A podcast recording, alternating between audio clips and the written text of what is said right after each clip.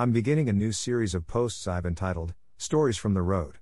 Each week I will post a new story from Rick Sykes, a Texas musician who traveled the roads of Texas, Oklahoma, New Mexico, and out to California for well over 20 years. With hours to pass in a van full of sweaty musicians, they found ways to entertain themselves. These stories are told in Rick Sykes' words. I'll do my best to correct grammar, but I want to keep them in his own voice.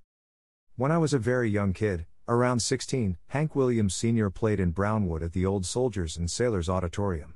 He was definitely an idol of mine. It was sort of an amateur type show first, and then they brought Hank out as the big entertainment. I did my little part in the amateur show. I don't remember what I sang. Little Joe Carson was there, some people may remember him. He was quite a musician. Anyway, I did my bit and I got to talk to Hank, which I found out in later years was very unusual. He didn't talk that much, or at least that's what I was told by Sammy Pruett, who was Hank's guitar player. I did some gigs with Sammy years later on down the line and I related this story to him. He said that Hank simply didn't often talk to people, but that every once in a while, he'd talk to a kid like me. Probably because I was young and sincere and he sensed something in me. Anyway, Hank Williams Sr. told me to go out there and make the audience feel what you feel.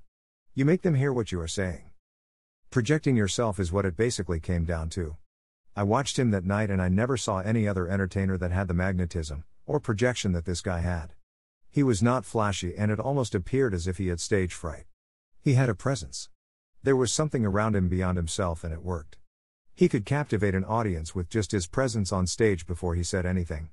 It really wasn't that he was all that great of a looking guy or anything like that, it was just something that he did. It was a form of magic, and I worked hard to understand it and to learn to do that, to project. I got to where I could bring the audience to my way of thinking. I could make them cry or laugh or feel whatever emotion I wanted them to feel. I think this is probably one of the most important things an entertainer can learn to do. Hank Williams, Sr. A very young Rick Sykes.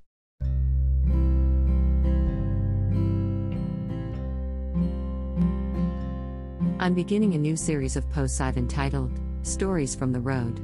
Each week I will post a new story from Rick Sykes, a Texas musician who traveled the roads of Texas, Oklahoma, New Mexico, and out to California for well over 20 years. With hours to pass in a van full of sweaty musicians, they found ways to entertain themselves. These stories are told in Rick Sykes' words. I'll do my best to correct grammar, but I want to keep them in his own voice. When I was a very young kid, around 16, Hank Williams Sr. played in Brownwood at the Old Soldiers and Sailors Auditorium. He was definitely an idol of mine. It was sort of an amateur type show first, and then they brought Hank out as the big entertainment. I did my little part in the amateur show. I don't remember what I sang. Little Joe Carson was there, some people may remember him. He was quite a musician.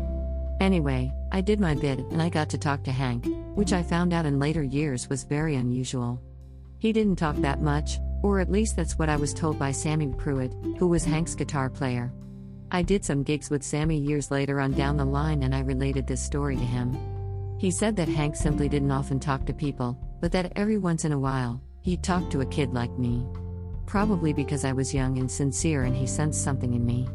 Anyway, Hank Williams Sr. told me to go out there and make the audience feel what you feel. You make them hear what you are saying.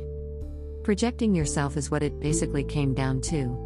I watched him that night and I never saw any other entertainer that had the magnetism or projection that this guy had.